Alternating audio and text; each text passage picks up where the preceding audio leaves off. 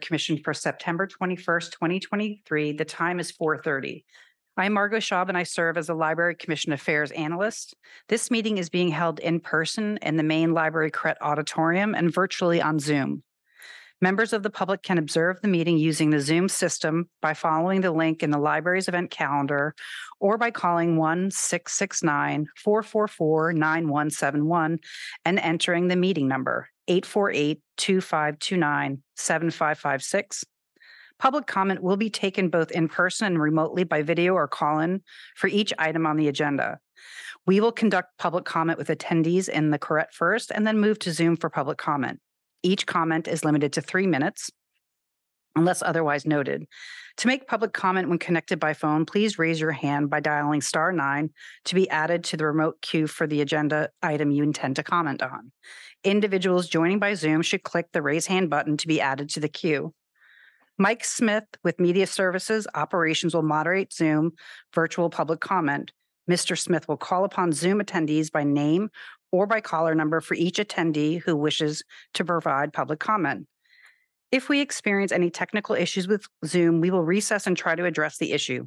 Please try logging back into Zoom if there are technical problems.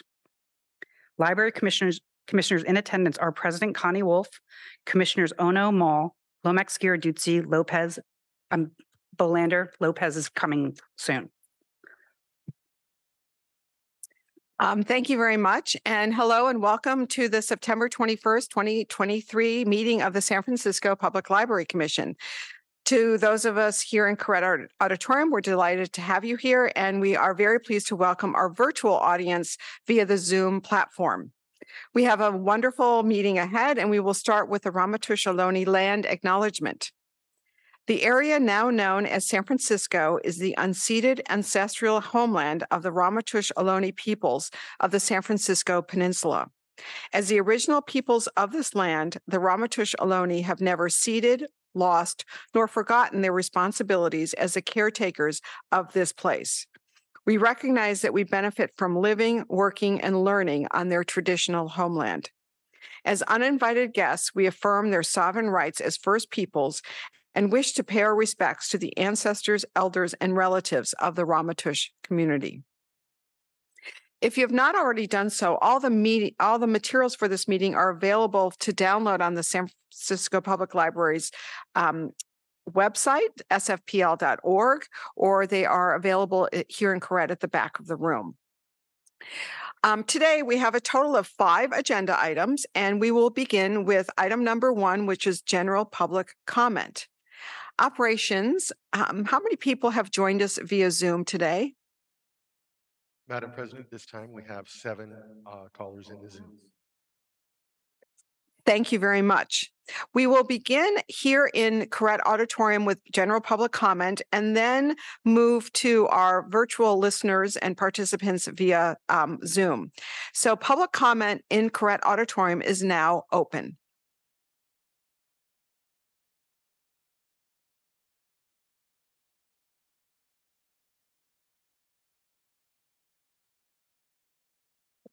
Good afternoon. Peter Warfield, Executive Director, Library Users Association, Library Users 2004 at yahoo.com, and P.O. Box 170544, San Francisco, California 94117 0544. I'm glad to see one of the members of the commission wearing a mask, as I am, and uh, I see only five members present. Uh, I thought that in the past you took rolls so that people would know who's here and who's not. Um, with respect to uh, a number of matters at the library, uh, some of these things I've mentioned before. Uh, two main things. First of all, you continue to tout all sorts of social media, well, and in particular, all over your publicity, including at the library, which I'm holding up. This is what you pick up when you go to any location. Uh, the logos of various social media are down here at the bottom. And then two times inside, we have Get Social. Uh, top right on page two. And it once again shows you where to get social on social media. And then again, uh, we have Get Social on the Friends page, page seven. Get Social, lower left of page seven. There's no explanation given for why you're advertising those. Why don't you advertise Library Users Association? Why don't you advertise your books? Uh, and the reason I'm concerned about this is not only that this is like you're recruiting for the social media, but that there are a lot of problems. And the Surgeon General of the United States has issued a number of reports describing specifically the dangers to kids and especially teenagers and to everybody else as well from social media. In addition, the internet generally has a lot of problems, including scams, including people giving up their personal information, including people buying stuff. If I were to go around trying to sell stuff at the library, I think you would stop me. It's against the rules. But when people sit down at the computer, they're being solicited, they're able to not only look at stuff, but even spend money. And that's not the usual thing that you have at the library. And that could be problematic for quite a few people, including minors. Second thing is that a couple meetings back, the vice president, acting as chair, specifically gave instructions at the beginning of the meeting saying that this is not the place for questions. I brought this up before. Nobody said anything. I'd like to know whether that's the policy of the Library Commission. And if it's not, I certainly hope that you it, make it clear that that's not the policy. People can ask all the questions they want. Thank you. Thank you very much. Any uh, additional comments? Hello, com- hello, Commission. I'm Michael Vincent Danella Mercanti with the Friends of the San Francisco Public Library. It's wonderful to see you all today. Um, Friends is doing great right now. We are having uh, excited for another season of fundraising before the end of year. One of our most productive times, and it's great to see how excited our community is for the library.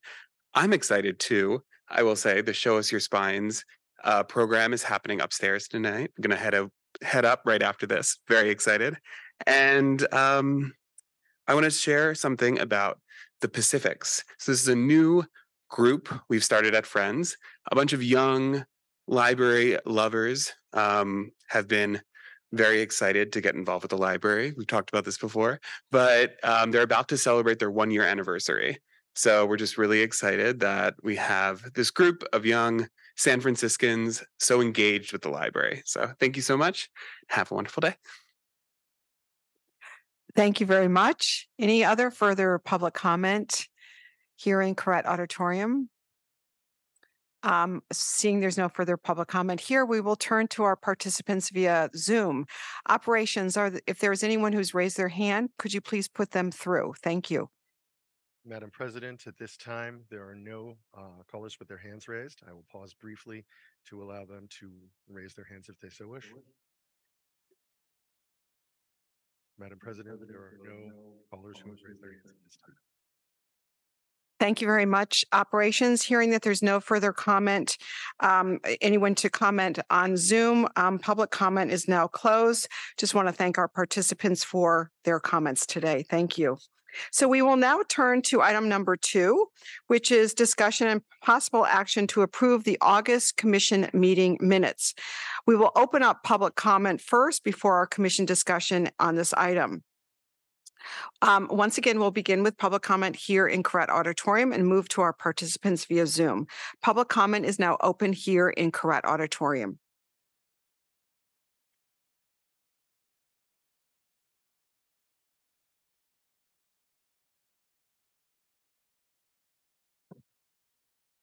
Peter Warfield, Executive Director, Library Users Association, Library Users 2004 at yahoo.com, and P.O. Box 170544, San Francisco, California 94117 0544.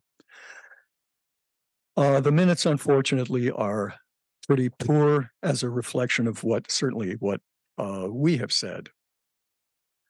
Uh, seems to be a distraction. One of the members have left. Uh, now we have four members present. Um, when I talk about the library's unnecessary touting of social media, including Facebook in particular, where there was congressional testimony by Frances Haugen almost two years ago about Facebook prioritizing profit over safety. My purpose there is to question why the library does that without explanation, why that particular free advertisement, and in particular, that I think at a minimum, the library ought to give people an alert, not just how to sign up and where to sign up and what to go to, but be very clear about what some of the problems and dangers are to folks using social media, including Twitter, Facebook, Instagram, and so on. That's, I think, the minimum that the library should do because you can't, from a book, be manipulated as to your mood or your uh, wishes. You can't get drawn into disputes with people. You can't pay money in the library for pretty much anything except used to be fines and now fees. It's quite different from what a library used to be before offering the internet as a service or as a feature. And I think that needs to be clear for the public at a, at a minimum. So that's not clear from what I said here on general public comment. I said in the past the library has advertised itself as a place that's safe. And unfortunately, what it offers online is not so safe. AI in particular, the leaders themselves have talked about the threat of human extinction from AI. That's a pretty serious problem. And the library ought to be notifying its people about what's going on with respect to that. Uh, most of the other uh, comments that I've got are sadly uh, misrepresented. I talked about circulation under item three as being very strong for books and huge increases in circulation for books compared to ebooks, even though for four years ebooks have been more funded than print.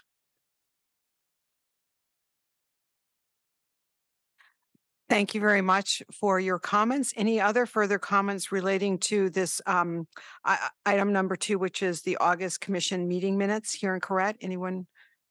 Seeing there's no further public comment here in Koret, I will turn to operations. Operations, if there's anyone online via Zoom who would like to participate in this discussion item, please put them through.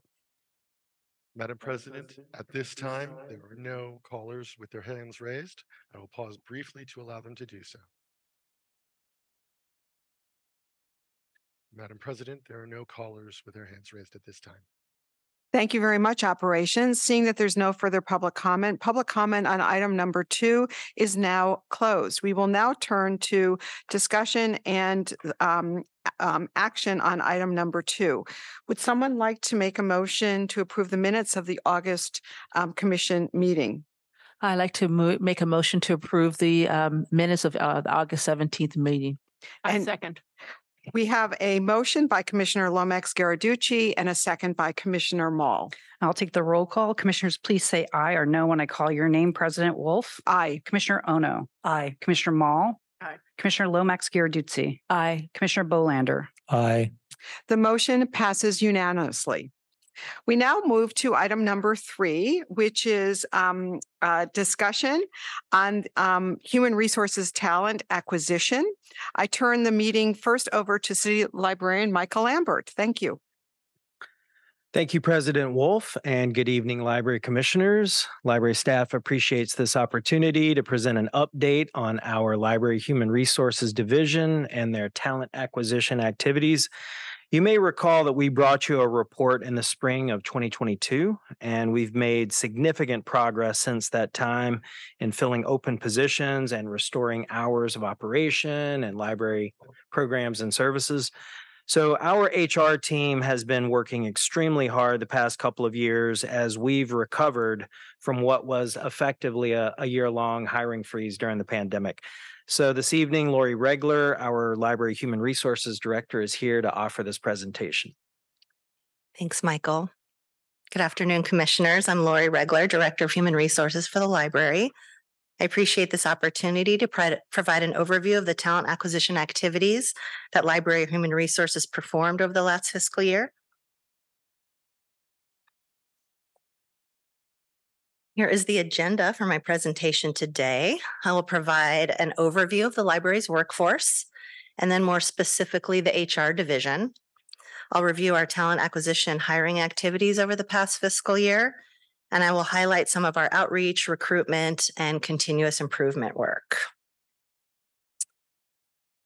So we currently have approximately 884 active employees at the library, including part-time and full-time employees. We have 502 full-time employees comprising 57% of our workforce and 382 part-time employees who represent 43% of our workforce. Just to clarify, these are active employees, so this is not inclusive of any vacancies that we might have. This slide reflects the library's different divisions and where our employees work within our organization.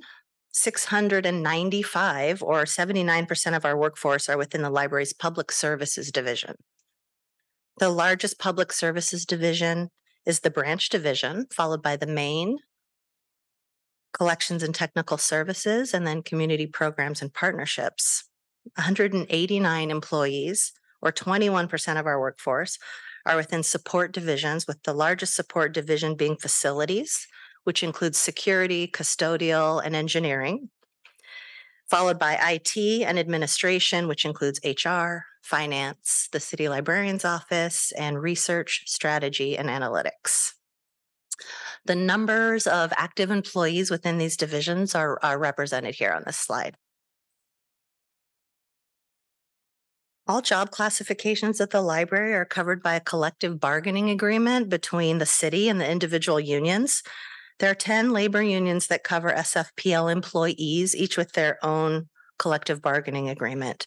The vast majority, yeah, mm, okay. Yes, yeah, it sure is. Uh, we have 10 labor unions uh, that cover our employees, and they all have their own collective bargaining agreement. Um, the vast majority of our workforce is covered by the SEIU Local 1021 agreement. We also have IT, HR, finance, and administrative stra- uh, staff represented by Local 21. MEA covers our management team employees.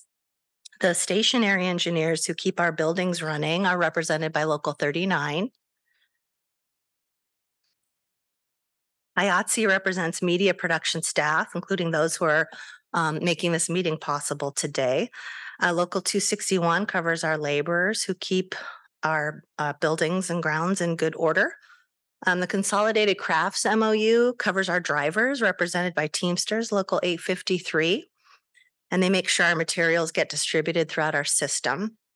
And also our carpenters, represented by Local 22. IBEW Local 6 represents our electricians, and the TWU Local 250 agreement covers our, um, our curators. So if you thought 10 unions was a lot, we have 75 different job classifications represented at the library. Um, each city employee has their own civil service job class they've been appointed into, which has defined functions and responsibilities related to knowledge, skills, and abilities. So a series of job classifications refers to directly related job classes that ha- that vary in their level of scope and responsibility.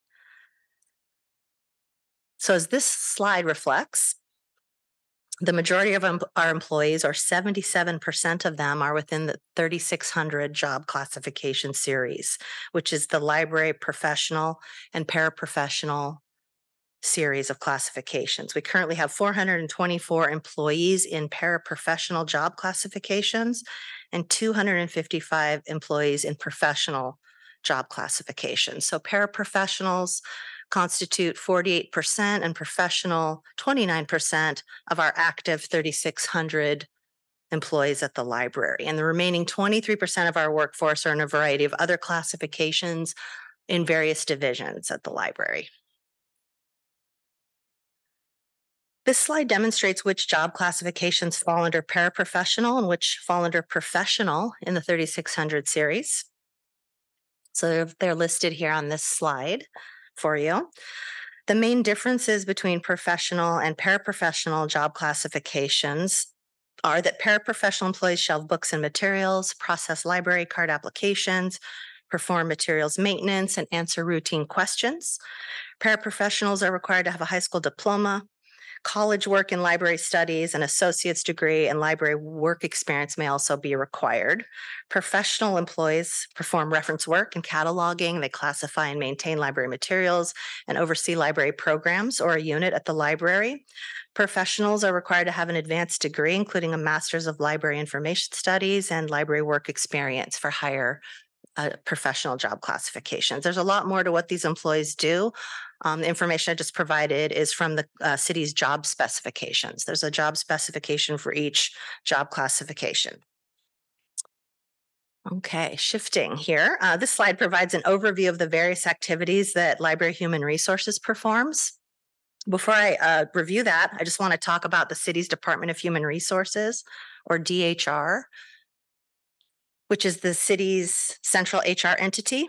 They issue policies, rules, processes, guidance that we all must follow in the city. All city departments are required to follow DHR's guidance. Library HR partners with DHR in a variety of ways on talent acquisition activities. Uh, when the library wants to fill positions, we need to submit a request to fill the DHR. DHR approves positions to be filled. And if they don't approve the position, we're not able to fill it. Uh, another critical activity that DHR performs for us is that they administer examinations for our 3600 series. I just talked about how 3600 job classifications, 77% of our workforce. So they administer our exams for those positions. The exam scores are then used to establish eligible lists for us at the library to use to fill our positions. So every nine months, DHR establishes an eligible list for the 3602 library page class, every six months for the 3630 librarian one, and once per year for other 3600 positions. DHR also issues what we call referrals, which is uh, effectively they refer candidates on eligible lists to departments for further talent acquisition activities like interviews and whatnot. So when we want to use an eligible list, we need DHR to take formal action to give us a referral to do that. Once we receive the referral, Library HR will help administer the notice of inquiry process, which is we send a communication to folks on the eligible list inquiring as to whether they're interested in our job. Um, and then we coordinate with hiring managers to look at job applications, schedule interviews, administer the interview process, and following that, we take the steps needed to finalize the hiring and selection process.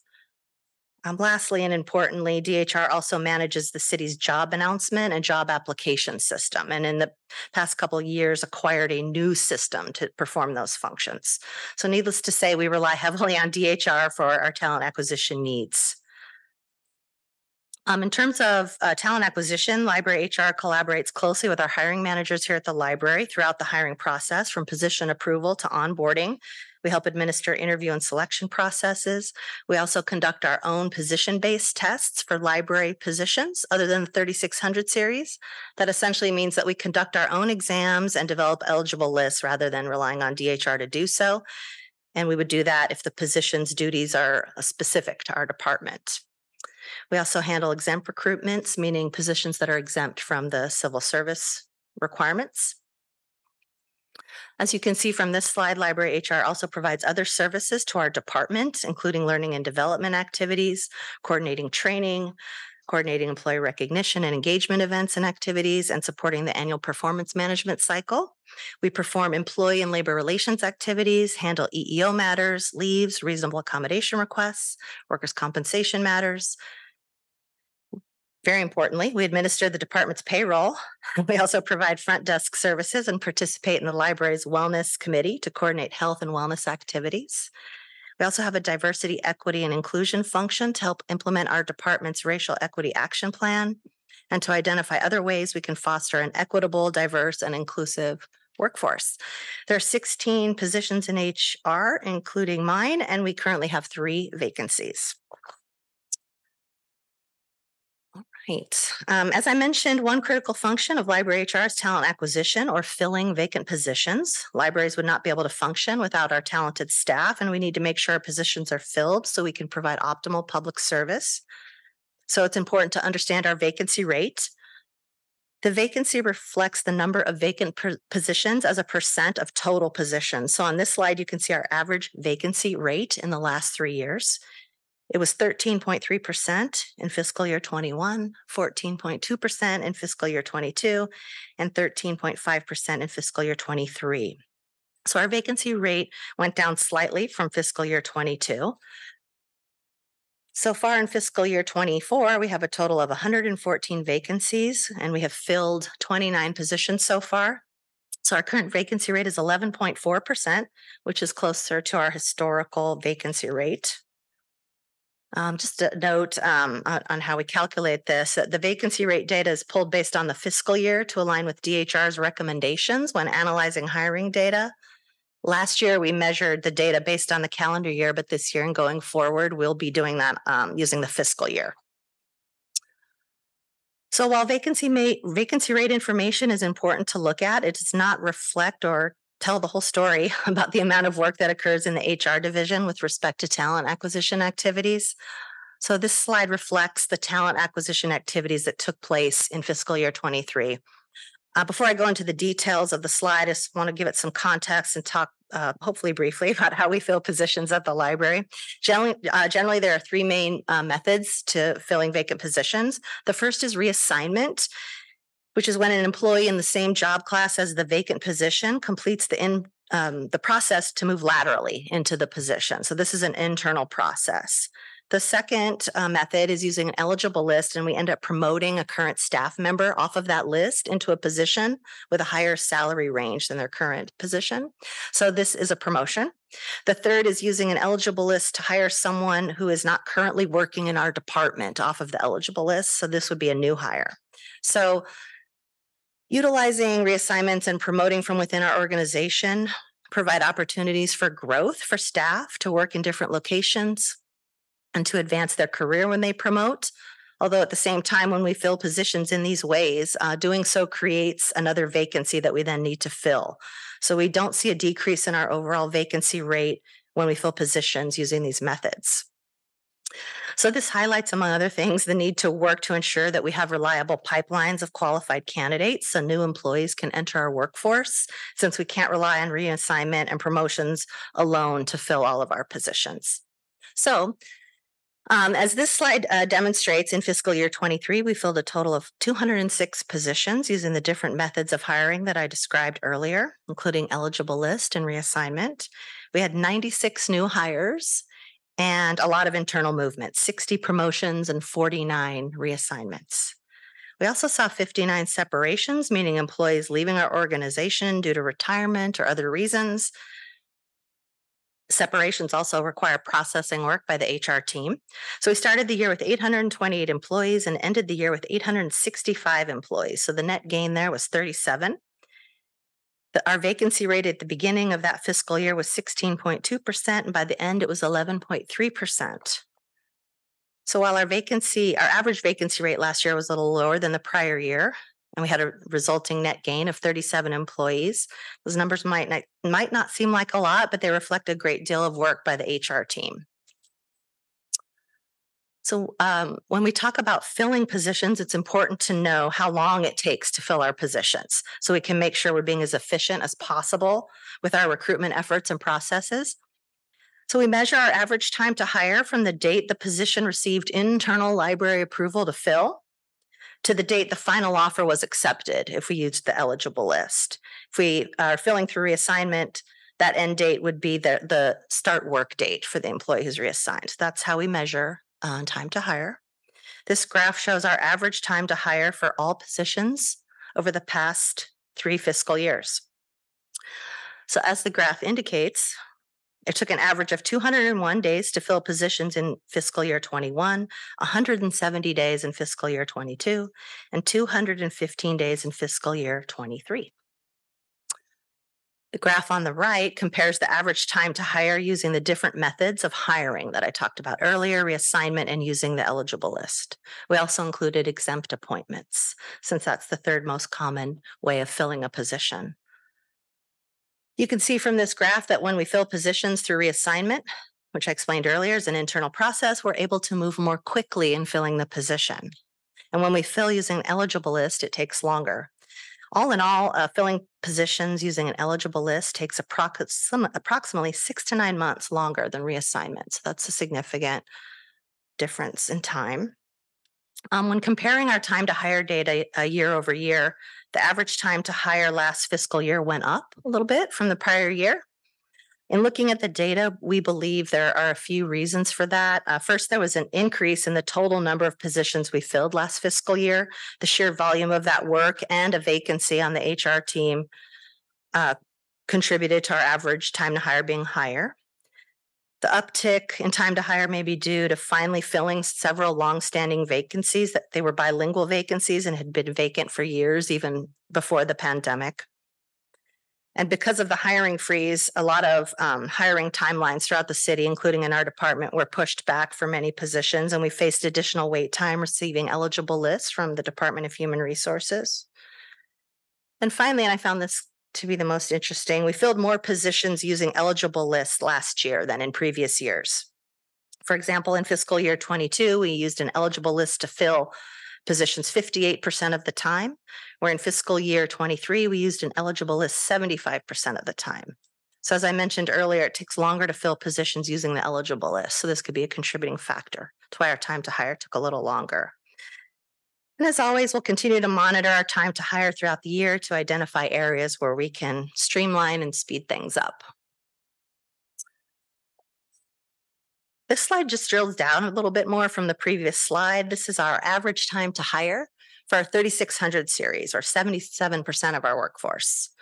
It shows the comparison between the average time to hire 3600 series positions through reassignment versus an eligible list, as shown here. And as I've mentioned several times already, and might mention a few more times, we're able to move more quickly when we fill through reassignment than the eligible list. And this graph demonstrates that. Similarly, not to be a broken record, here's the average time to hire for 3602 library pages and 3630 librarian ones. These two job classes are our two most frequent recruitments, and the time to hire for these positions most impacts our overall average time to hire. And maybe for the last time, I'll say we move more quickly when we fill positions through reassignment. Okay. Um, one key component of talent acquisition is recruitment. As part of our outreach and diversity recruitment efforts, we're focusing on various outlets to attract more applicants and also more diverse applicants to our job. Um, we do we, we do recruitment in a variety of ways. We share job announcements internally to all SFPL staff. We use SFPL's social social media platforms. We uh, utilize library associations, colleges and universities, and we continue to participate in citywide career fairs hosted by the Department of Human Resources. And as seen on this slide, uh, members of the library HR team were out in force helping spread the word about library jobs at a recent career fair right across the street from the main library. We also post job announcements on Smart Recruiters, which is the city's job announcement system that I referenced earlier. We also partner with DHR's diversity recruitment team to leverage citywide resources. And finally, we'll continue to collaborate with the library's racial equity committee and other stakeholders. And, the, and in the coming months, we'll look to expand recruitment outlets and partnerships aimed at helping us see more diverse candidate pools. In library HR, we're always looking for ways to improve. So, as part of our efforts, we've established an annual process improvement forum where our entire team comes together to brainstorm ideas, identify areas for efficiencies, and make improvements to our processes and services.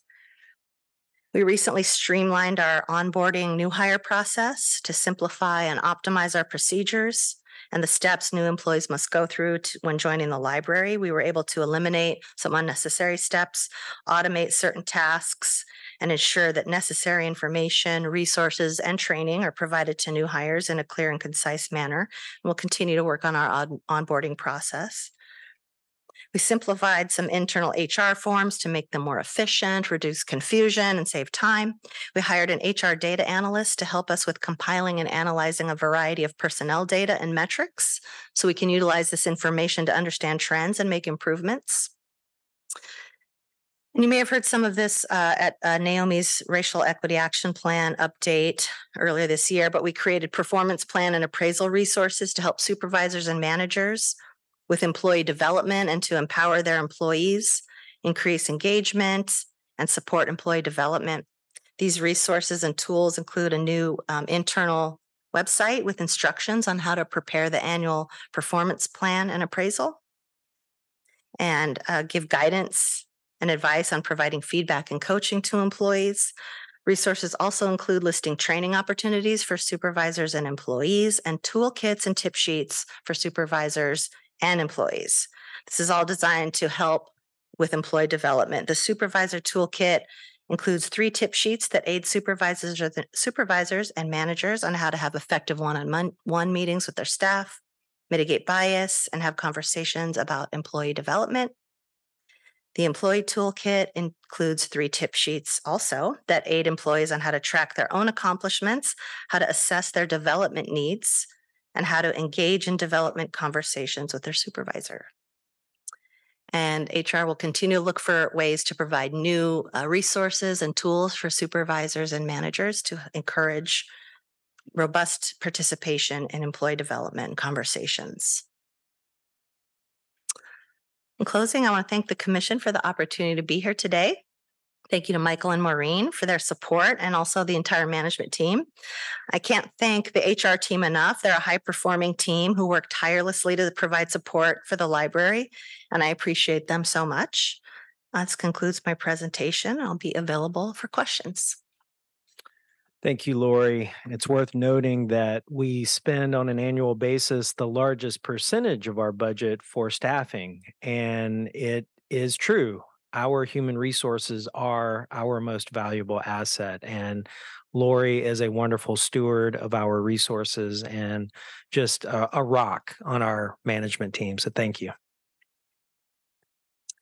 Um, thank you very much. Um, Lori, that was just fantastic. And just the analytics have so much material for us to digest and is quite insightful. And um, we're really looking forward to a more robust conversation, but we're going to begin with um, public comment. So we'll begin with public comment here in Koret Auditorium and then move to participants listening via the Zoom um, platform. So public comment is now open here in Koret Auditorium.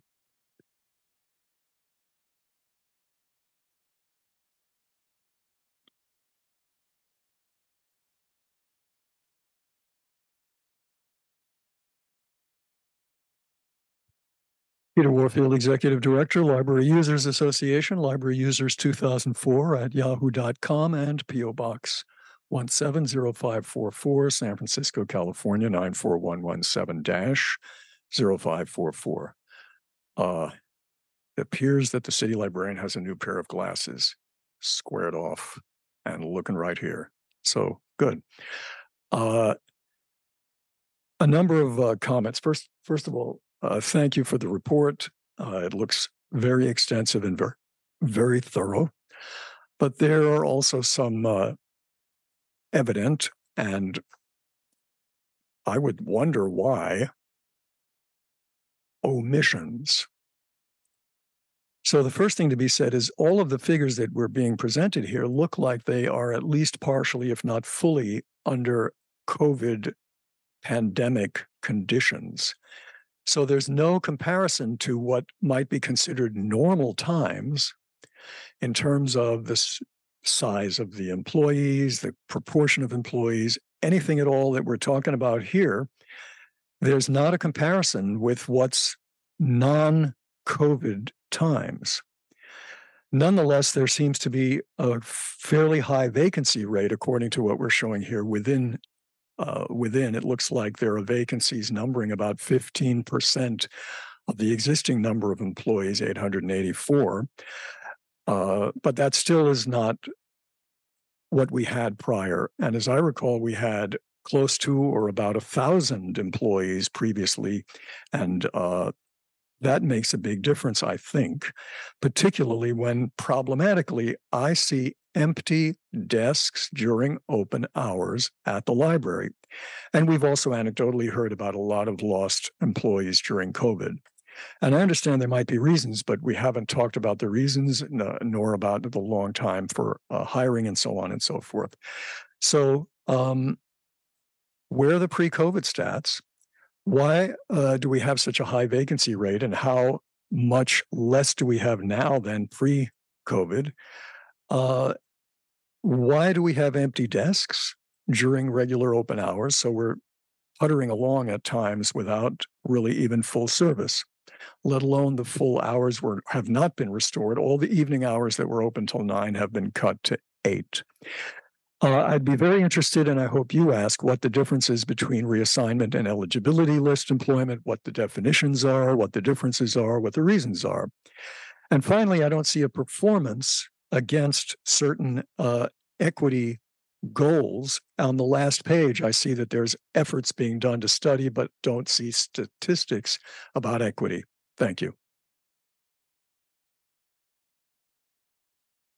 Um, thank you for your public comment. Any further public comment here in Koret Auditorium? Seeing that there's no further public comment here, we will turn to our participants via the Zoom platform. Operations, if there anyone to wishes to make a comment, could you please put them through? Madam President, I have one commenter in the queue. I will put them through now. Caller Denise. Your three minutes begin now. Hello?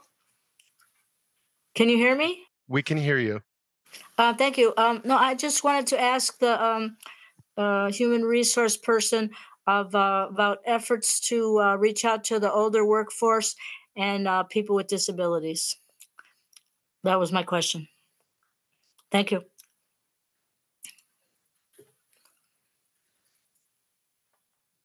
Thank you, caller.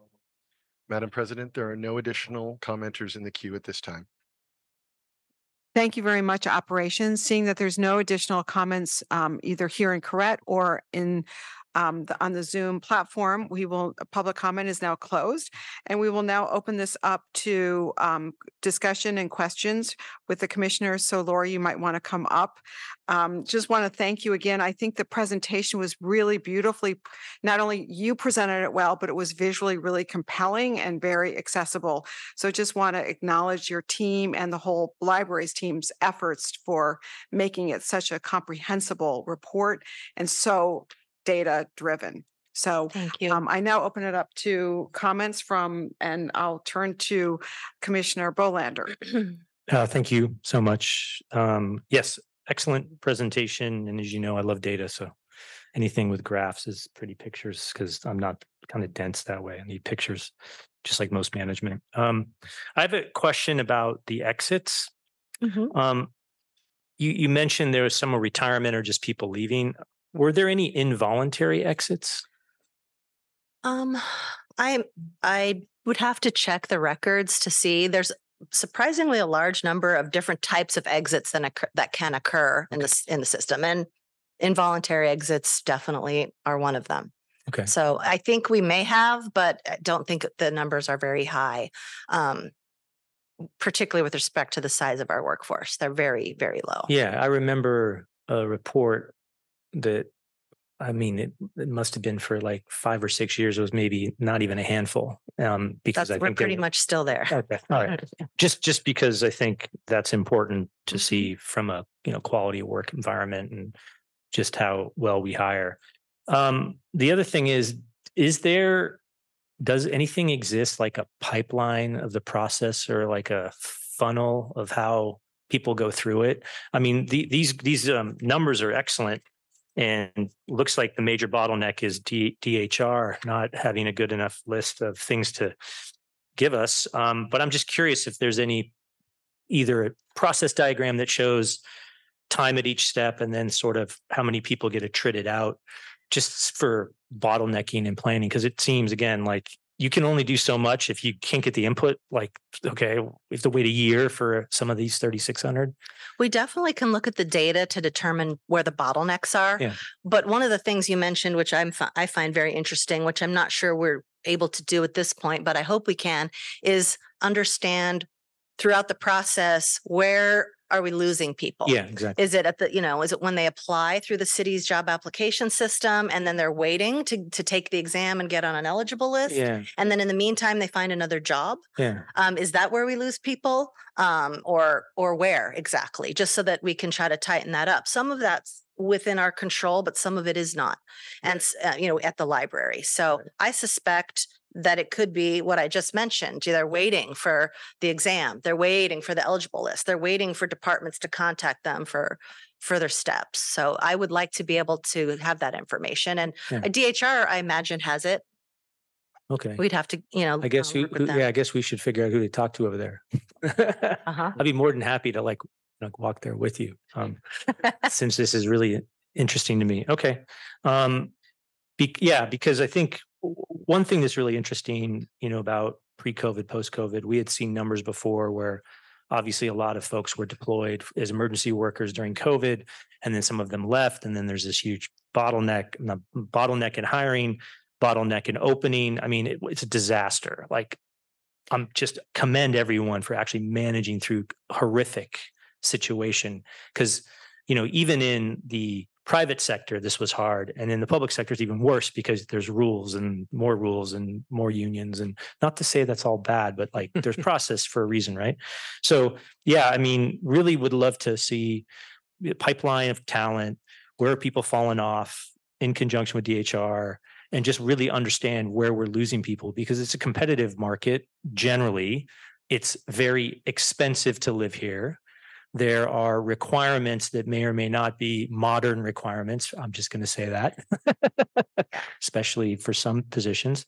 And I think a holistic view of how we're going to really strengthen the, the talent pipeline, not only from a uh, from getting people in, but also promoting people from within. Clearly, that's the best way to go. so let's just get more people in that we can promote. Um, so yeah, that that's sort of my only question. And again, like yeah, I, I just I'm always over the moon when people use the template that's so beautiful. So I'm just I'm a little soft. I have a little soft heart for my for Margot and everyone. So thank you so much. This is fantastic. Great, great work to the whole HR team and management team, really. Thank you. Um, thank you, um, Commissioner Bolander. Um, so I'm going to turn to Commissioner Ono. Thank you, Lori, for the great presentation. Um, Commissioner Bolander, I like your question about the pipeline and people falling off and bottlenecks. I do, do have a couple of friends that work for the city DHR, and they will attest to all of the things you said. Um, and Lori, I'm glad you explained how, you know, the city's DHR sometimes is holding San Francisco PL from hiring. So that gave a lot, I think, a lot better insight into what you guys have to go through. You're a small team, but you still manage to get the job done. So I commend your team. Um, one of the things um, I like is that the reassignments.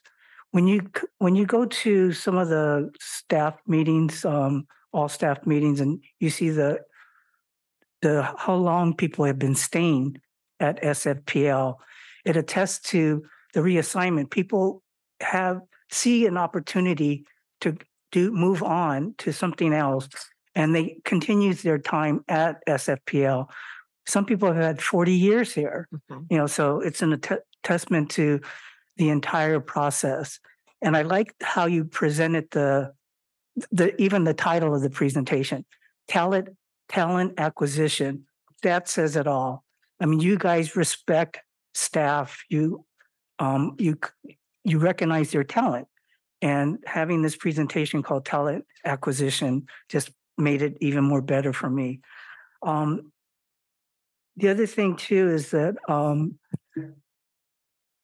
I do like numbers and everything else, but there are a lot of other data behind it. And I appreciate that you brought a lot of that forward for us.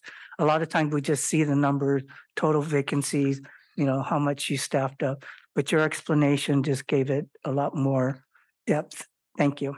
Thank you. Um, thank you so much, Commissioner um, no, Commissioner Mall. um, I don't know how you do it. I don't know how you manage all that you're managing with a short staff. there seems like there are so many balls in the air and so many challenges. Um, when you have a reassignment, does that have to go through the city or can it be done just internally?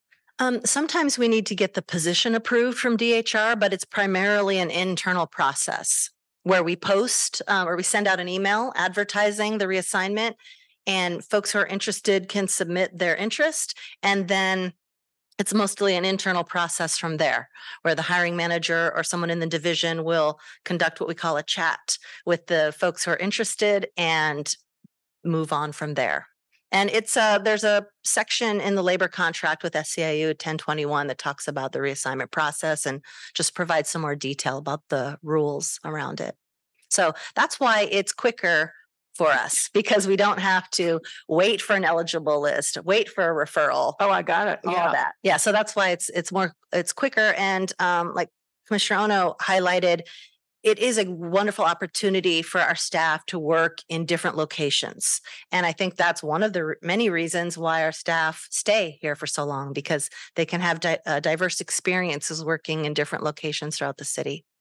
So the um, reassignments are typically a lateral move. Typically, someone can reassign from, say, a part time into a full time position. So that it's lateral in terms of they're in the same job class, but they Mhm. may have more hours by virtue of being a full time employee. But we don't consider a promotion because their underlying base uh, wage does not increase. When it does increase, that's what we'd characterize as a promotion. And are the promotions done on an internal basis the same way with the chat? No, no, they are not. The um, promotions, we must use an eligible list to promote. So we use an eligible list to promote our internal staff who are on the list. We also use an eligible list to bring in new people to our organization who maybe are not already working for us. And that's when we have to have the job posted, an exam conducted by DHR, an eligible list developed and issued, a referral issued to us so we can use the eligible list.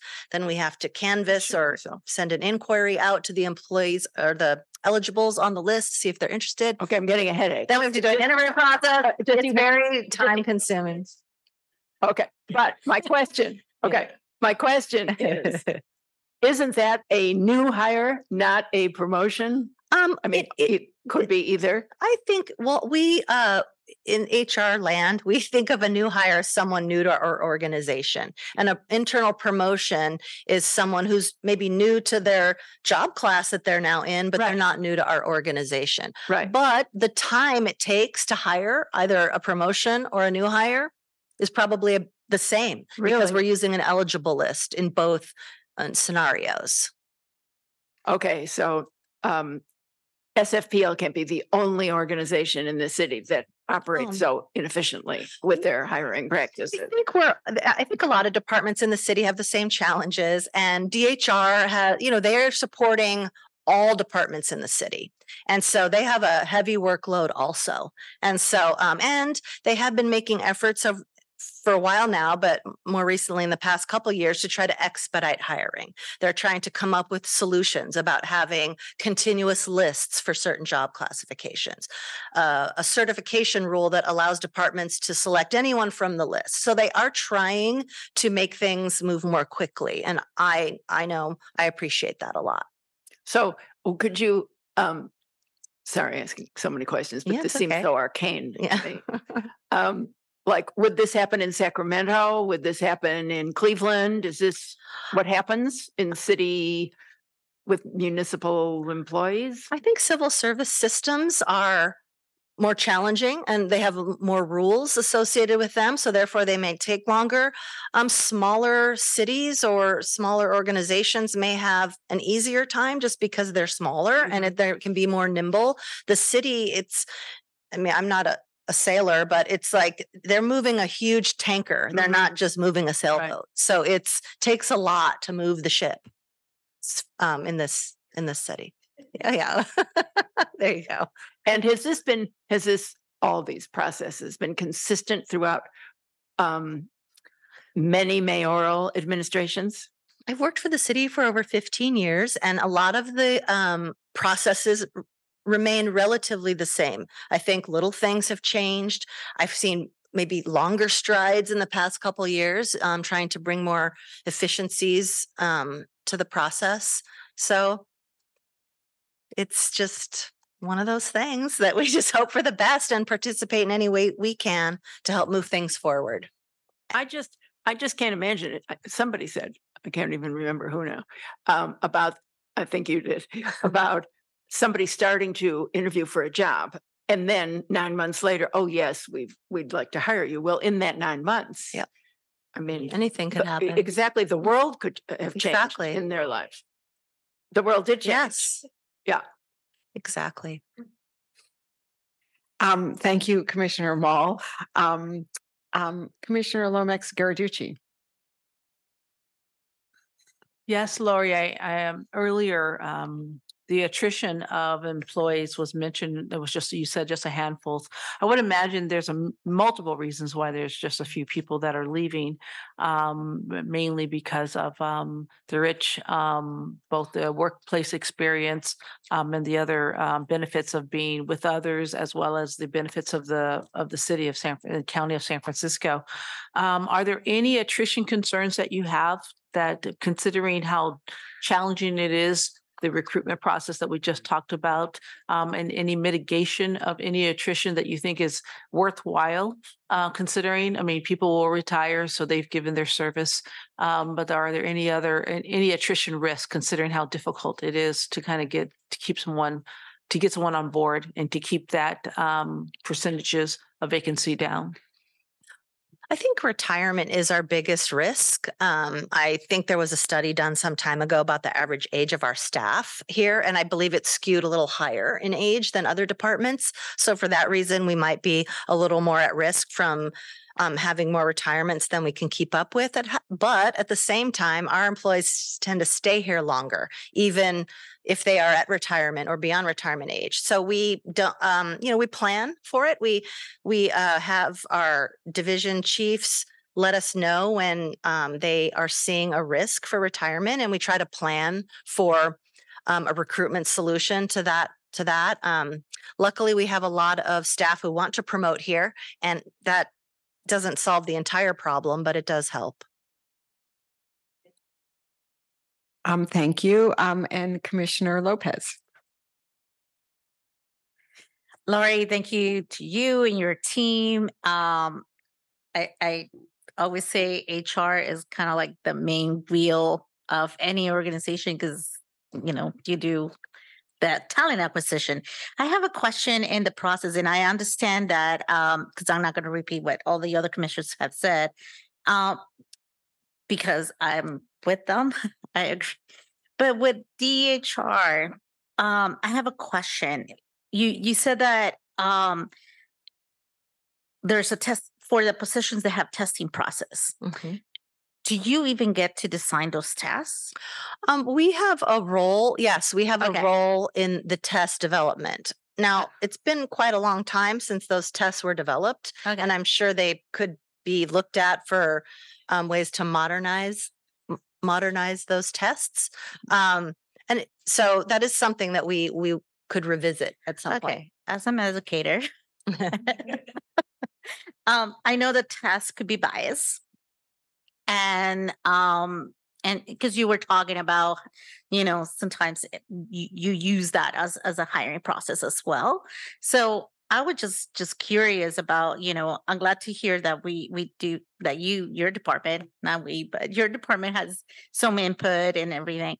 But but I think that also um can you tell us at other aspects of what you're looking at at the hiring for someone who you know doesn't do good on testing So if someone passes uh, uh, the test and they get on the eligible list and they respond to us when we ask them if they're interested in our job, then we undergo a applicant re- or application review process where uh, HR staff collaborate with our hiring managers to determine who um, is interviewed. Sometime, ev- sometimes, depending on the numbers here, everyone who is interested in our job might be interviewed. Just uh, because of the numbers. If 200 people are interested in our in our positions, we may need to screen down the applicant pool, and we would develop criteria for doing that.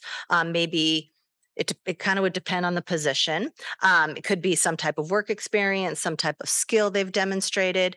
And then we have a standardized interview process where we have questions and a diverse panel who administers these interview processes. So when the when the ball is in our court, so to speak, we do everything we can to infuse um, standardization and diversity within our our our hiring process. We I don't want to disclose too many of the questions we ask, but we really um, emphasize um, customer service and a commitment to diversity and inclusion in, in our process. Thank you. I will talk to you later. If I just have curiosity. Of course, questions. it's very interesting all this stuff. Yeah. Thank you. Um, thank you very much, uh, Commissioner Lopez. Commissioner Mall? I just want to say, I am um, really happy that you're in this job. Thank you. I think it. I think you're a great representative for the library. Thank you very much. Um, well, I just want to join the chorus of my fellow um, commissioners who asked all the really great questions and made the great comments. A couple of just additional things I'd like to add. Um, I actually think that we are in a new normal and comparing ourselves to pre pandemic is no longer useful. This is a new, we're in a new world and it's never going to be back. We're only moving forward. So I think that looking at these last few years and moving forward, this is our new normal. We're going to have a pandemic in our lives forever and something. So I appreciate the focus on just looking now because it's just it's a new era. Um, I also wanted to um, talk about the pipeline in a different way. Um, Commissioner Bolander was talking about the pipeline of moving people through, and I just want to really challenge um, all of you to think as creatively as you possibly can about how to nurture people to get into the pipeline.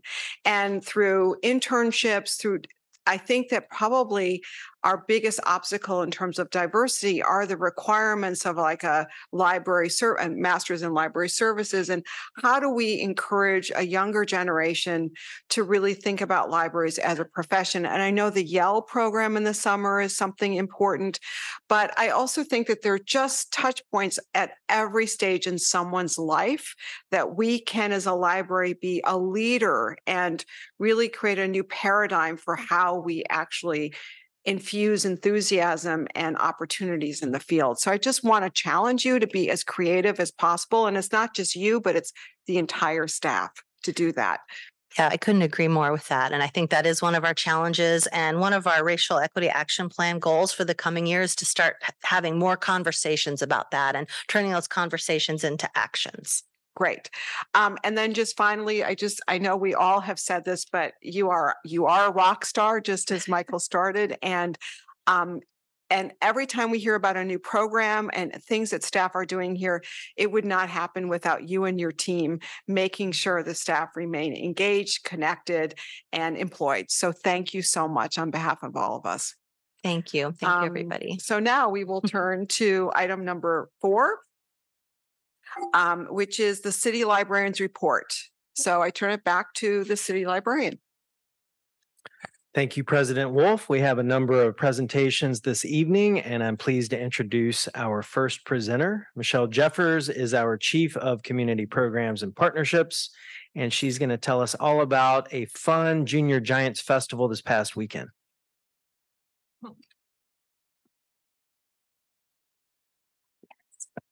I'm gonna, I'm gonna move this down a little bit. Sorry.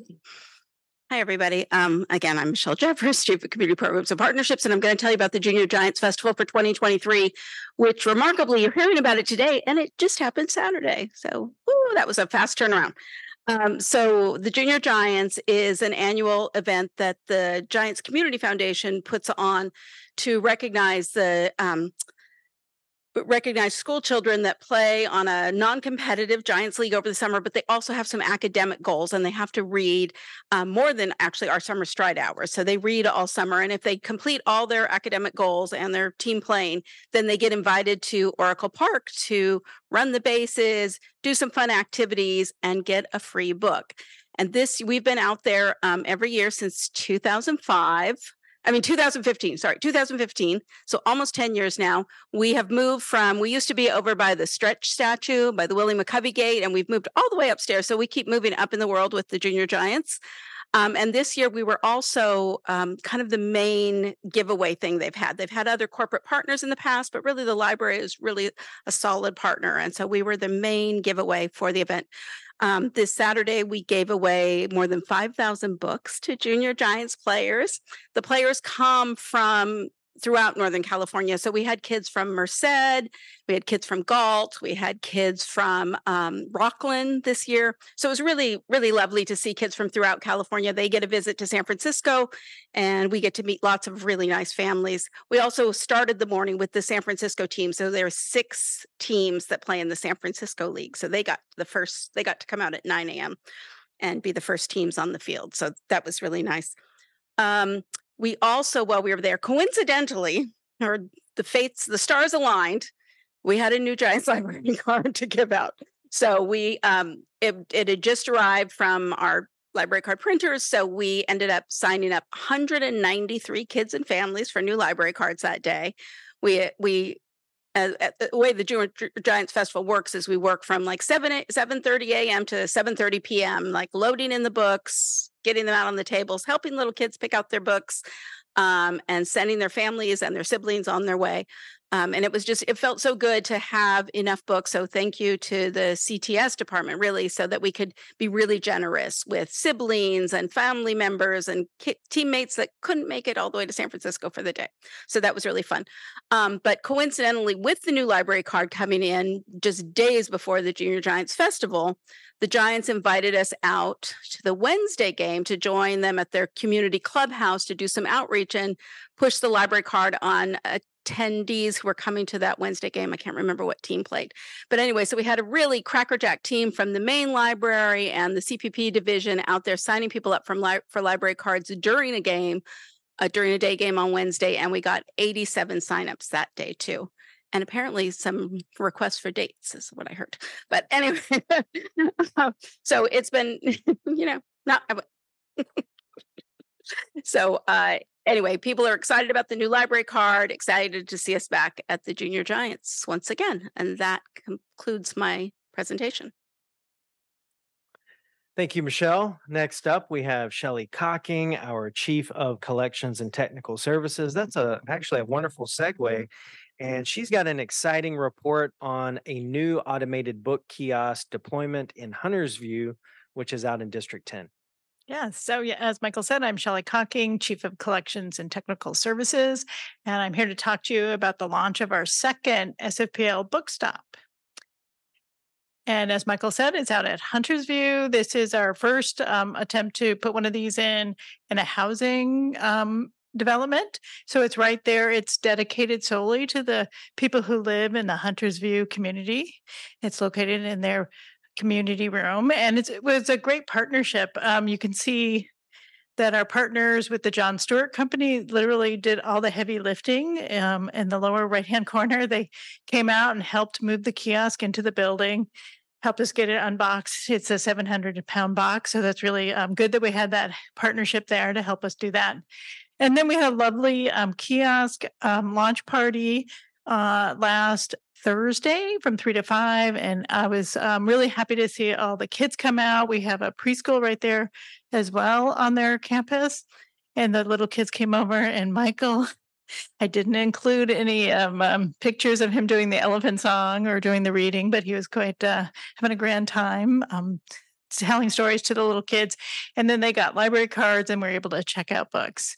We also had a lovely musician out front who would draw people in from the sidewalk as they're walking around the neighborhood, like, oh, what's that music? And then they come in, they can get some freebies. And a couple of um, people were out there giving out library cards. We gave out 25 cards on that day.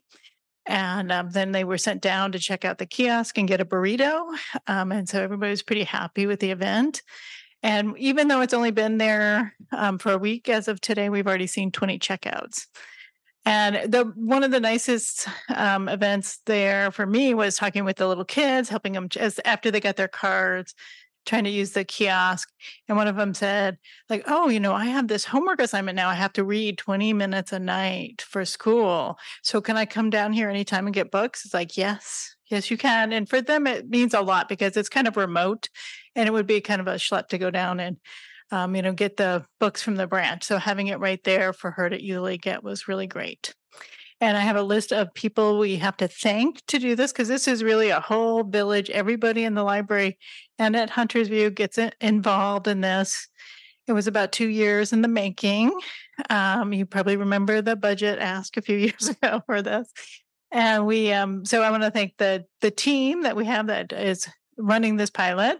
Um, uh, people from my division who bought all the books and got them ready to put in the nice um, kiosk. Library IT, who really has to work hard to get it all set up and safe and secure so no one can break into our system. Our library facilities office, who helps um, get it out there as well as making sure it's stable for us and getting us keys.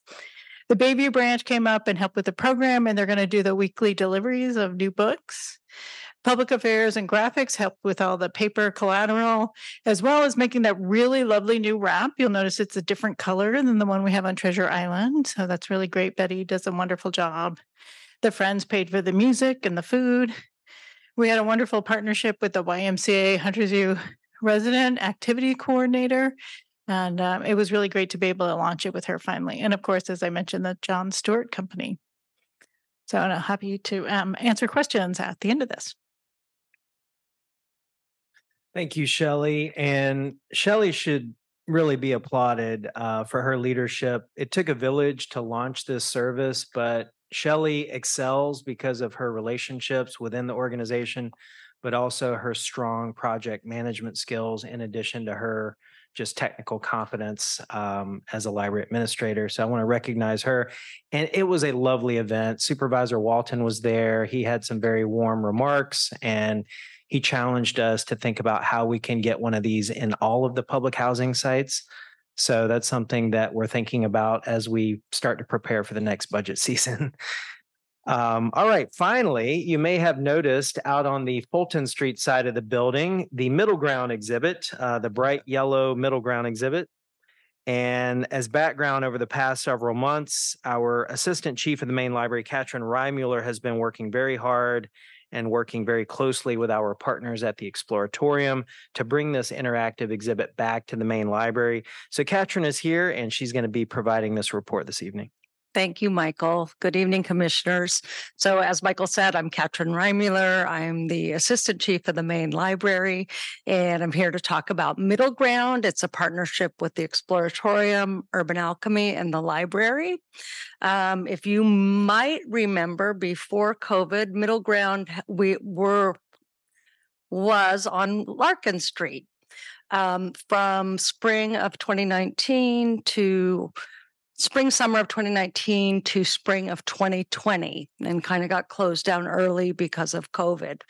Um, and now we are on fulton street and we've relaunched on fulton street. We had a we relaunched in july but we had a celebration last week on thursday it's been, it will be up on Fulton Street until spring of 2023.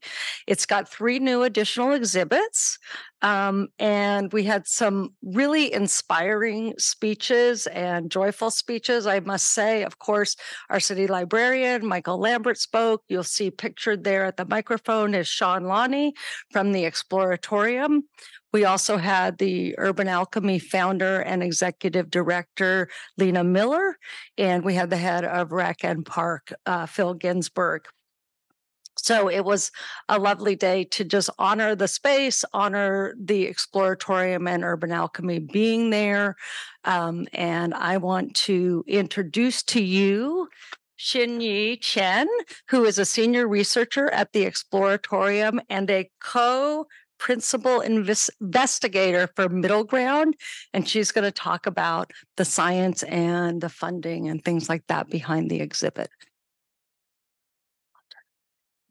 Hello, commissioners. I am Xinyi from the uh, from the Exploratorium. So, Middle Ground exhibition is funded by National Science Foundation with a goal of engaging visitors with social science concepts to create insight and self-reflection about social phenomena such as biases, stereotyping, and social connections. And the library, because of the diverse, incredibly diverse audience it serves, make it a perfect location for middle ground exhibition. Here, visitors have like a unique opportunity to like experience those social science, social psychological concepts firsthand. So um, ultimately, the goal with Middle Ground is to try to foster compassion, empathy, and social connection through social science exhibition, as well as creating an inclusive environment where people from all walks of life can have an opportunity to engage and to learn with learn from science to in, interact with one another. So as Katrin mentioned, during our uh, we had our 2019 installation, and during that time, we the Exploratorium research team has interviewed uh, a bunch of like visitors to Middle Ground exhibition about their experience and their their learning at Middle Ground, and we found a wide array of positive outcomes. So, um, of only uh, 200 something visitors we interviewed, all of them mentioned they had a positive experience at Middle Ground and they feel welcome in the space. And when we asked them about like what made it a positive experience for them, many of them mentioned about that middle ground was intellectually engaging and the design with the bright color, the yellow, as you can see from the photo, uh, the interactive exhibit and the seating we provided make it this very welcoming, uh, inviting space. And also, some of the visitors also commented about the social nature of the experience, like especially the interaction they had with our urban alchemy facilitators. And more importantly, we found compelling evidence about like how middle ground was successful at achieving like social connections. 86% of our visitors uh, mentioned that they had experienced feelings of respect. 84% mentioned that they had feelings, uh, emotions about like com- connection. And 80% mentioned that they have feelings of compassion for people they were different from them during their time at middle ground. So these emotions like respect, connection, and compassion, they are so vital, especially in the moment of societal crisis, because they are the uh, key factors. They will be able to allow us to build like unity and to transform like urban spaces into convivial community hubs. So based upon these results, we have identified like three pillars about how we can successfully create engaging outdoor learning experiences. And those pillars are content that is relevant and uh, meaningful to the community and to the context, facilitation that is that is helpful in terms of personalizing the content as well as creating a social experience. And finally, positive placemaking that is achieved by bringing in more engaging users as well as bringing more stewardship to care for a safe, clean, welcoming space. So our 2023 relaunch is based upon this uh, learning model we have found back in 2019, and we have tried to incorporate some of the learning and lessons we have gleaned from our initial installation back in 2019. Next page. Thank you. So our model also shows that uh, place placemaking and inquiry is actually synergistic together. So on the one hand, learning is most accessible and most relevant and meaningful if we bring the learning environment, learning experience to outdoor spaces and meet people where they are. However, we also found that like outdoor spaces, sometimes they are not ideal or conducive of learning because like they lack the comfort, the psychological and physical comforts to engage people. So it takes some space making to try to slow people down, to spark their interest, and to set a tone and set the norms that curiosity, social connection, exploration are all welcome or expected in the in the space. And we also found that uh, space making cannot occur in isolation. It requires like uh, active and engaging activities and like someone to really care for uh, creating a and creating and maintaining a safe space in order to achieve successful placemaking.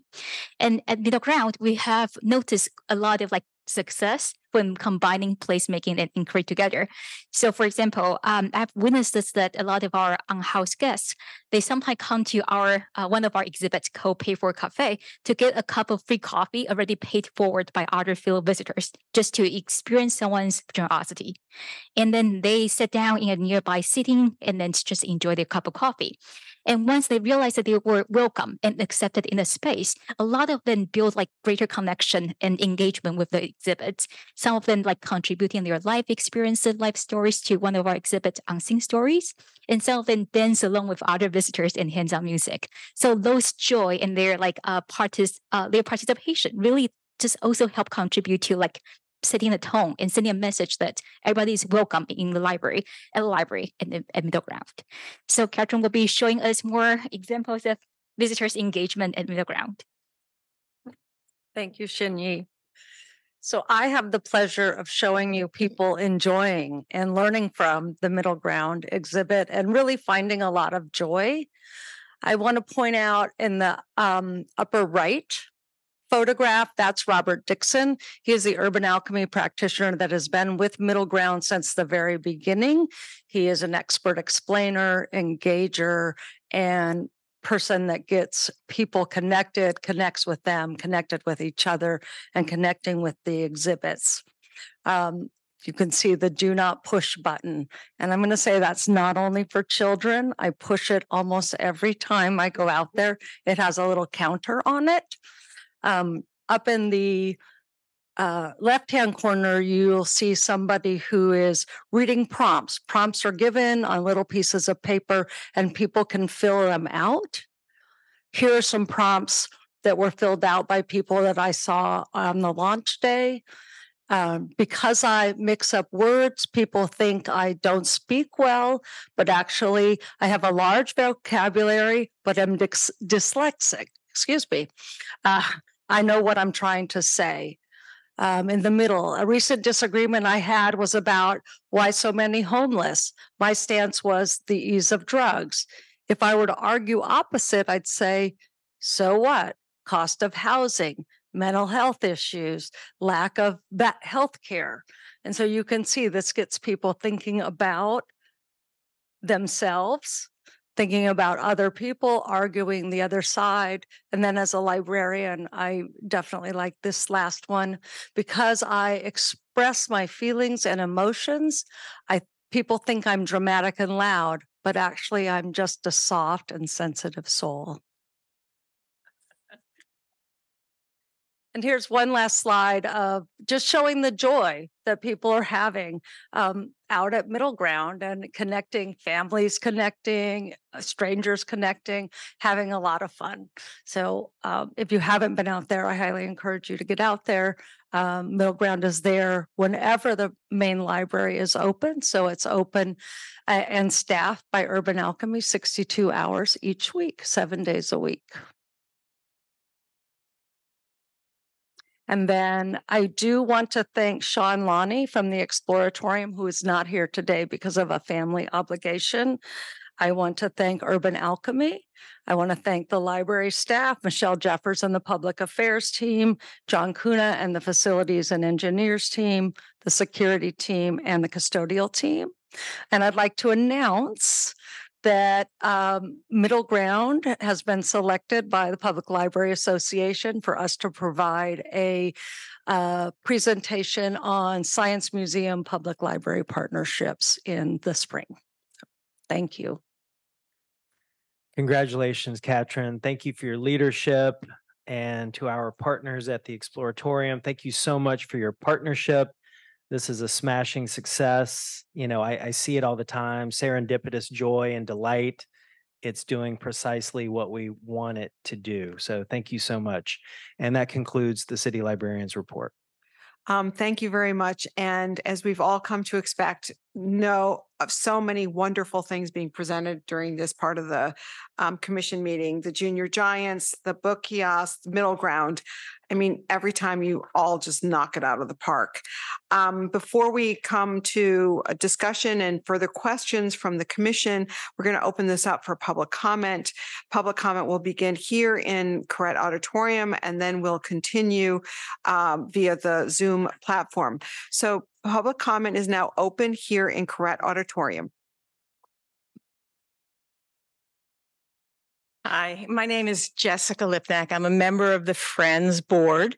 Um, I have been sitting here thinking about libraries, and what libraries have meant to me. And I realized that my oldest experience with a library was in my elementary school where I got my polio shot.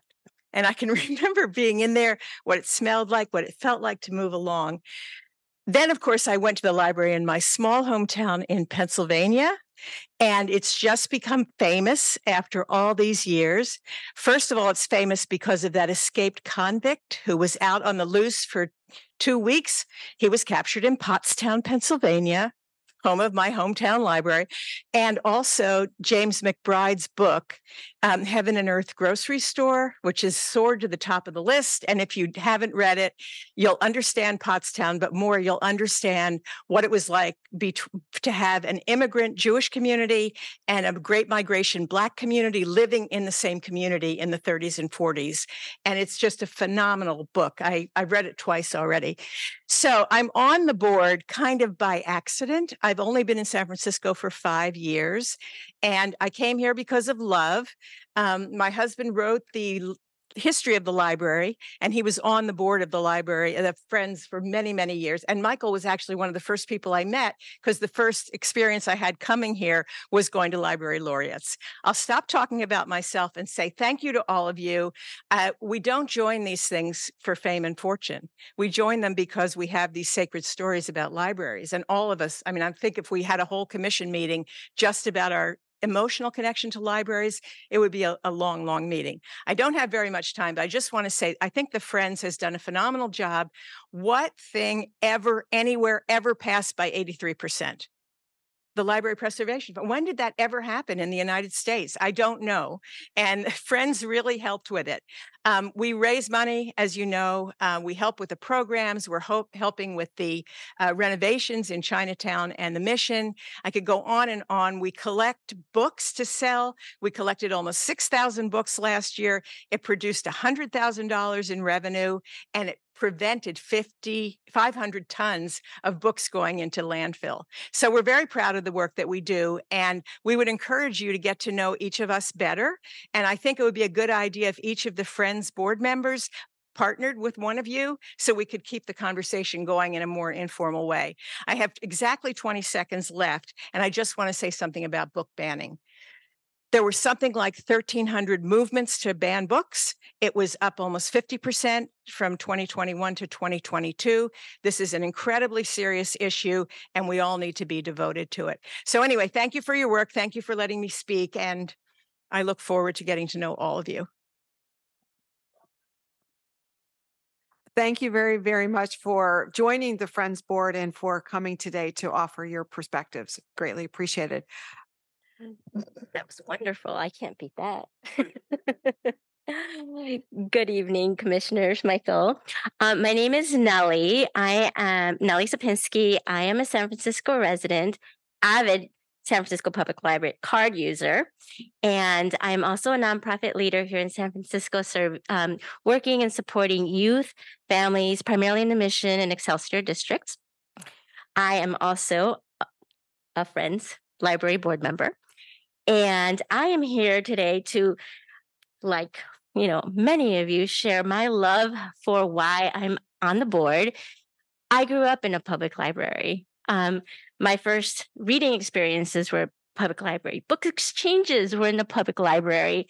I don't know what I would have done without public library. So being on the board is such a privilege um, to be the voice, a representative, an advocate for not only the community here in San Francisco, but the kids and the families that I work with on a daily basis.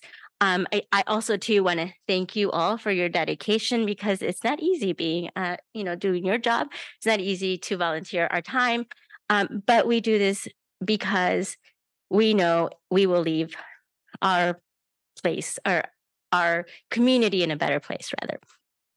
I want to share um, some of the wonderful um, areas where friends and library have used private funds for you know creating beautiful spaces like the ones we just heard about today.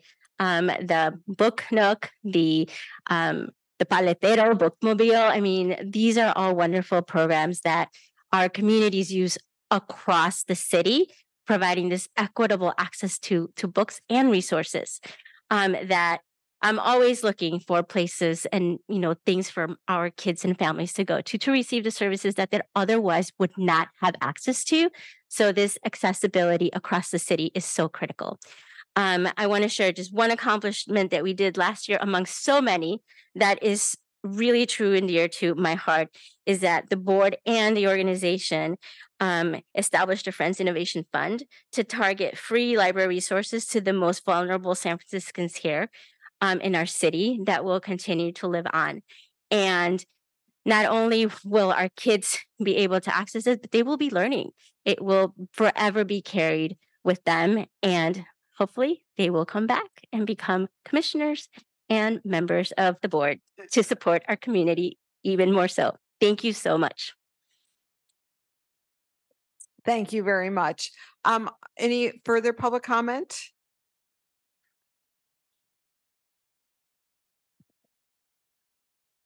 Yes, Peter Warfield, Executive Director, Library Users Association, Library Users 2004 at yahoo.com, and PO Box 170544, San Francisco, California 94117 0544. That's for folks who prefer the privacy afforded by the post office for getting in touch or communicating as opposed to typical email. Uh, first of all, uh, thank you to the presenters uh, for fascinating and informative uh, presentations. Uh, I'm particularly glad to know that books uh, were involved with, uh, well, most of the activities that were described, uh, learning perhaps more with the Exploratorium. I'm not sure what the tie in from Exploratorium specifically is for books, but certainly uh, whatever people are doing out there, they could certainly be talking about books, getting books by going in and so on. Uh, I commented on the um, Exploratorium exhibit at a previous meeting and said I liked the look of it, but I was a little puzzled by exactly what was going on. Maybe it hadn't yet been staffed. And I was looking longingly at the chairs that were sitting way on top of the uh, pillars uh, because Civic Center and other parts of the city are notoriously low on places to sit. And it looked promising, but inaccessible. Uh, nonetheless, the participatory part of the program that I saw there was encouraging and looked very interesting. Uh, I did want to say that I was curious with respect to the uh, Hunter's uh, Hunter Hunter's View book kiosk, whether that's available to the general public or whether that's just available to a limited public uh, I'm not sure. It sounded like it might only be for residents of a particular uh, housing unit or housing area. I wasn't clear about that. And um, I had one other question, but in any case, one of the things I have seen in kiosks, not this particular one, which I haven't seen, but I have seen kiosks where I'm disappointed that not only, of course, is the book selection far less than even the smallest branch, but more to the point, uh, I haven't seen where there's communication at the kiosk about the far about the far greater riches and wonderful things that you can get from an actual visit to a branch or the main library. Uh, and I've not seen that. Uh, I'm not sure what these kiosks will offer to the public that comes up to them in the way of showing that there's a great deal more that they can find at the library. Thanks very much. Thank you very much for your comments. Um, any further comment here in Koret Auditorium? Seeing there's no further comment here in Koret, we'll turn to our participants via um, Zoom. Um, operations, if there's anyone on the in the queue, please put them forward. Madam President, at this time, there are no commenters in the queue. I will pause briefly to allow commenters to raise their hand. Madam President, there are no commenters in the queue at this time. Thank you very much. Operations, um, given that there's no further public comment, request for public comment, public comment on item number four is now um, concluded. And we now turn to commission discussion and questions. And I just want to encourage Michelle, Shelley, and Katrin to be available for any questions from commissioners. Um, so if anyone would like to make public comment or ask questions, uh, go ahead. First of all, I know that all three of you, the uh, librarian's um, report was just fabulous. I want to do a, a special shout out to Michelle um, for the ways in which the um, the junior giants reached such a, a large geographic area of Northern California. The cities that you mentioned, i.e., the cities of Merced and Galt, are areas in which students have significant disparities and they do not have library resources that are anywhere close to the richness of the SFPL.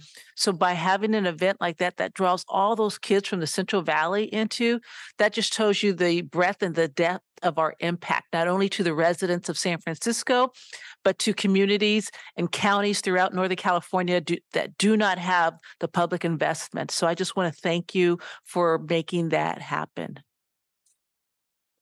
Um, thank you very much, uh, Commissioner uh, Lomax Giarduzzi. That was a really wonderful comment and um, observation. Um, Commissioner Mall. It's an excellent point that you made. And on that subject, are the people not residents allowed to get a library card? They are welcome to get a San Francisco Public Library card because they can continue to dial into the richness of our digital collections, our online resources, the you know, the e-learning platforms. They just have to be a resident of the state of California. So that is something relatively unique um, to our state. We have reciprocity across county lines. And can they check out books? They can. Uh, if they checked out a physical book, they would just need to return it. So Yeah. they would have to figure that out. That is really fantastic. Um, and Michelle, how did you choose which books to bring to them? Why?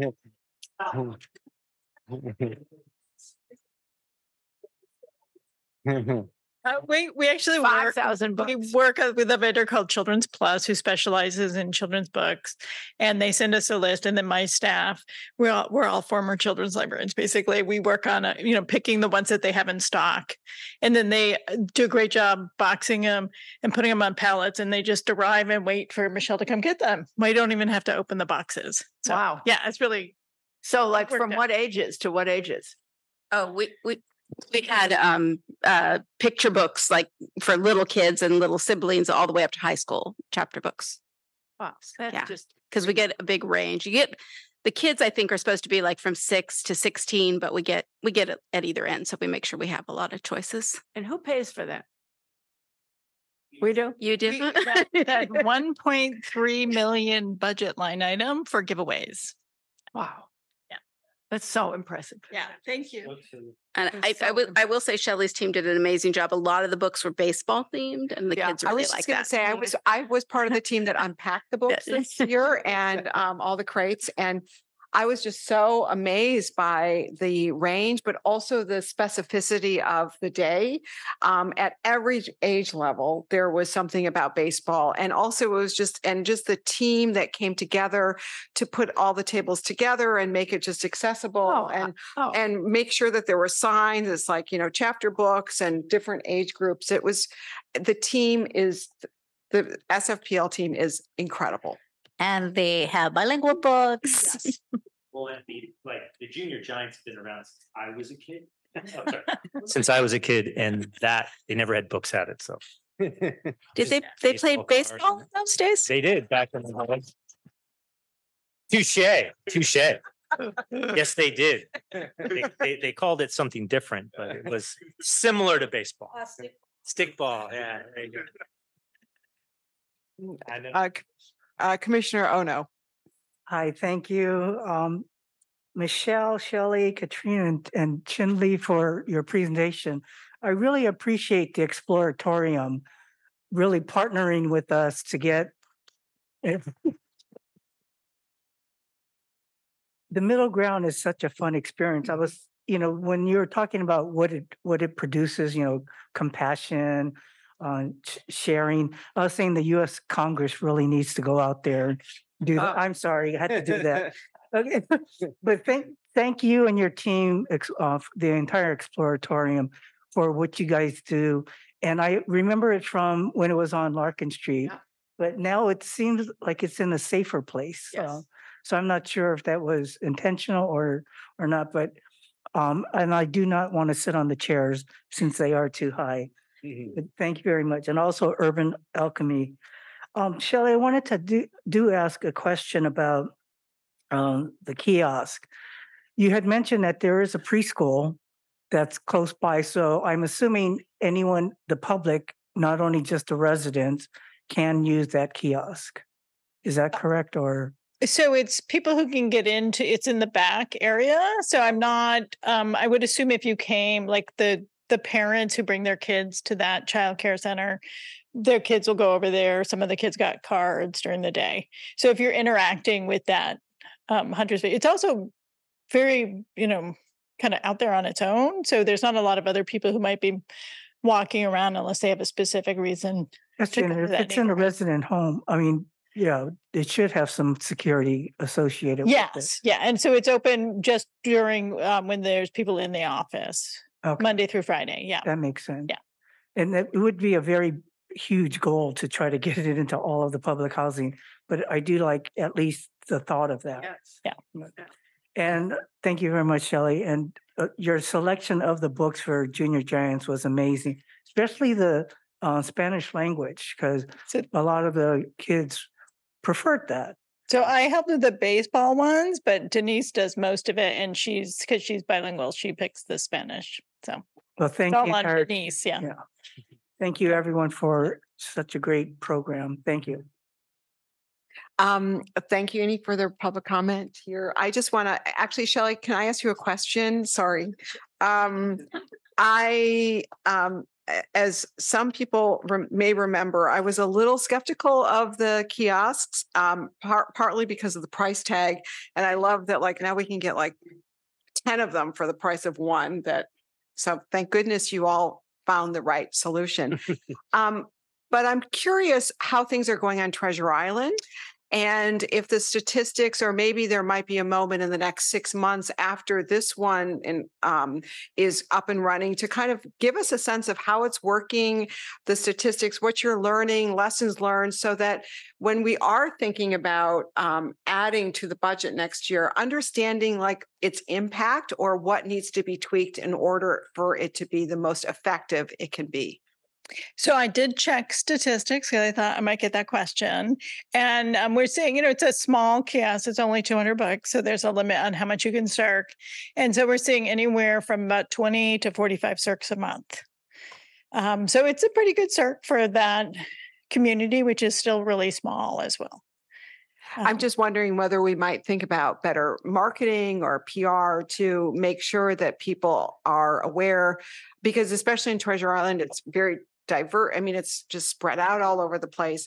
But particularly if we're doing within housing um, environments, there usually are listservs or ways in which you can promote it internally. And I'm, it'll be interesting to see how different tactics work. Yeah, so we have worked with the TIDA, which I cannot right now remember what it's Treasure Island District. Thank you. Um, they, and they've emailed people out. Um, we, and I was also, I don't know if any of you have ever gone to the Treasure Market, the Treasure Island Flea Market before they moved it away. We used to be one of my favorite things to bring my young daughter to. They do um, kids events as well as having like standard flea market stuff there and food trucks and it's coming back um, next february so i was talking michelle you don't know this yet but i was like oh we should bring the bookmobile out and do some marketing through that because the families will come out from that because we would bump into them when we would go to the Great. pumpkin patch or they bring a pile of snow in december they always have some really family friendly event Great. during the Yes. Yeah. I Yeah. just feel like um, these are really Yeah. great resources, but they're often kind of tucked away. yeah Um, and yeah. so, how to make sure people know that they are a resource for them. Right. And i also feel with the the island, we have to kind of wait till the construction settles down because part of it is like even just trying to make your way to the grocery store. I'm sure they all go there and it's right there in the front. So if you shop there, you'll see it. Um, but it's not easy to get around the island. So when things kind of settle down, and I heard on the news that the the house for the veterans the the low income housing for them just reopen or just open the new housing. So that's a, a new space that people from the old housing will be moving over to. So it's all kind of coming together finally. So in a couple of years it should be pretty smooth and maybe we'll have more kiosks Yeah, that's great. I um thank you Yeah, very much. sure, yeah. Um so anyway, I just want to it's always a pleasure to be invited to volunteer for events and um I just want to encourage the commissioners to if you can go. I mean, the Junior Giants is really a fantastic feel good event and you're one of the other things I loved about the event is that there were all these volunteer staff members who volunteered to work that day um, they get paid so it's not like they're volunteering their time but they didn't know each other and so it was really community building for the staff and i thought that was a really fantastic um, element of the day. Um, so i just want to once again um, thank our presenters thank um, the exploratorium for their great partnership and bringing um, a kind of new way of engagement to the library and fantastic thank you. Um, we now move on to our oh yes please Um, and um, I just want to say that the partnership with the Exploratorium uh, is amazing because, um, you know, not many people can afford going to the Exploratorium or know about it. And this is a, a an incentive, a way to be exposed to what they can do. Of course, if they come to the library and get one of those passes, they could go to the Exploratorium free, but many times, you know, they don't know. But um, so I want to thank you for that. I have not seen it yet. Um, but I, now I'm intrigued.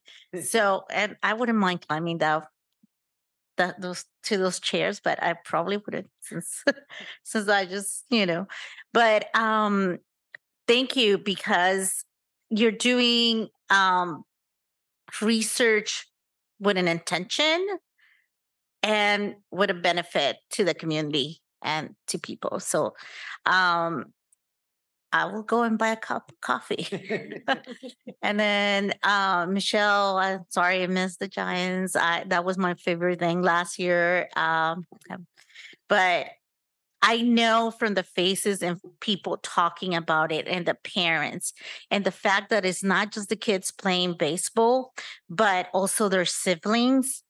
There's they get so excited. And I always appreciate uh the the quality of the books and especially i'm an advocate for bilingual education so uh, that is amazing i plan to be there next year uh so thank you um and then about the kiosks i i know that i mean uh, it took me a while to remember what i wanted to say.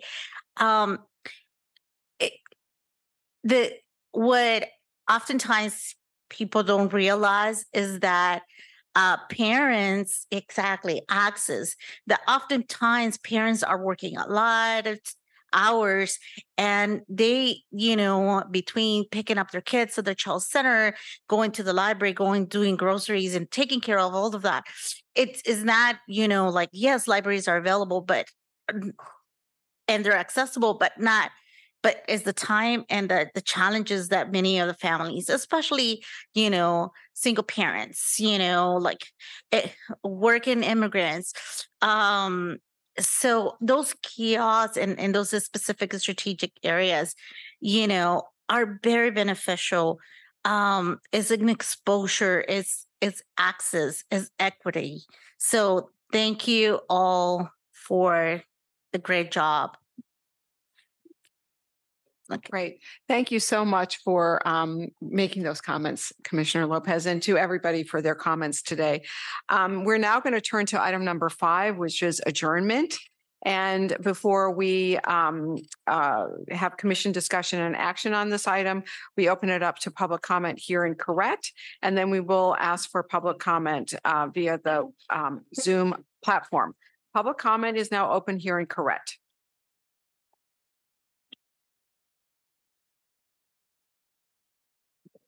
Peter Warfield, Executive Director, Library Users Association, Library Users two thousand four at yahoo.com. And PO Box one seven zero five four four, San Francisco, California, nine four one one seven dash zero five four four. Uh, I've said it before and I'll say it again, and particularly today because of the very active participation of the uh, members of the commission in asking a whole range of questions, which I thought was terrific in terms of its atypical participatory interest and curiosity.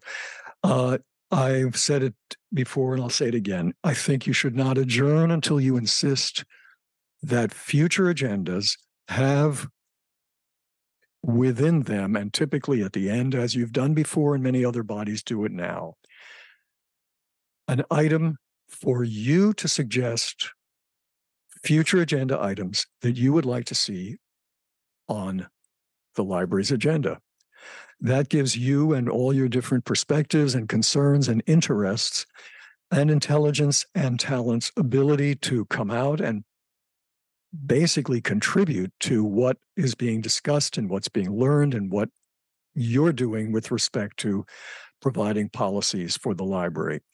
Uh, there were many uh, issues and questions raised about the uh, human resources update. There were many questions uh, that you raised about uh, the city librarian's report and the specific reports that were provided. I would certainly say that I was the recipient of free books, and it wasn't discussed here, uh, or, or, of a free book, and that is I went to a um, also a weekend event, and that was the Haight Street Fair, and there was the bookmobile, which was nice, and there were all kinds of bins of books outside, and I I had never seen before that there were being uh, books being given away at all, and um, actually only learned it when I went to the library, um, what do you call it, kiosk, and then went back to the book mobile because I there were no big signs about the giveaway or anything like that.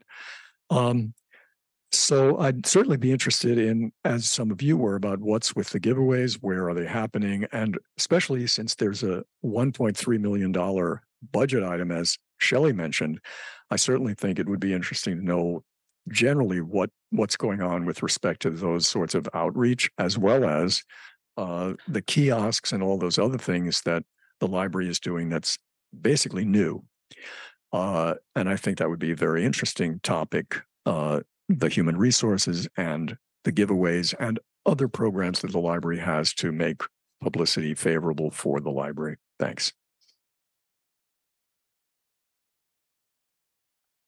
Thank you very much. Um, we will now turn to public comment via the Zoom platform. Operations, if there's anyone in the queue, please put them forward. Madam President, at this time, there are no callers in the queue.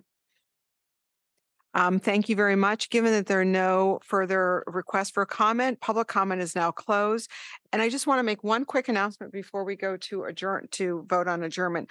I just wanted to congratulate my fellow, our fellow commissioner, Jerry Bolander, for the publication of his new book, um, To Ride or Die. And I just wanted to congratulate you on that.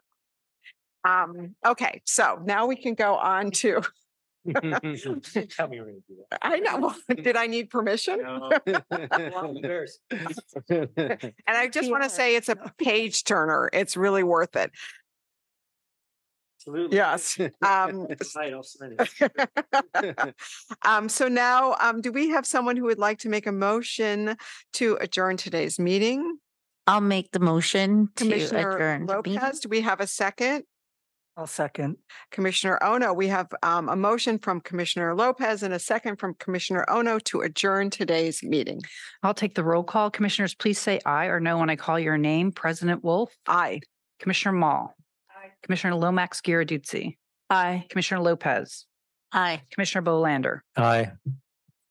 Motion passes unanimously. The meeting is adjourned and we will all, we will see everybody in October. Enjoy the rest of September as it speeds by. Go Niners. No.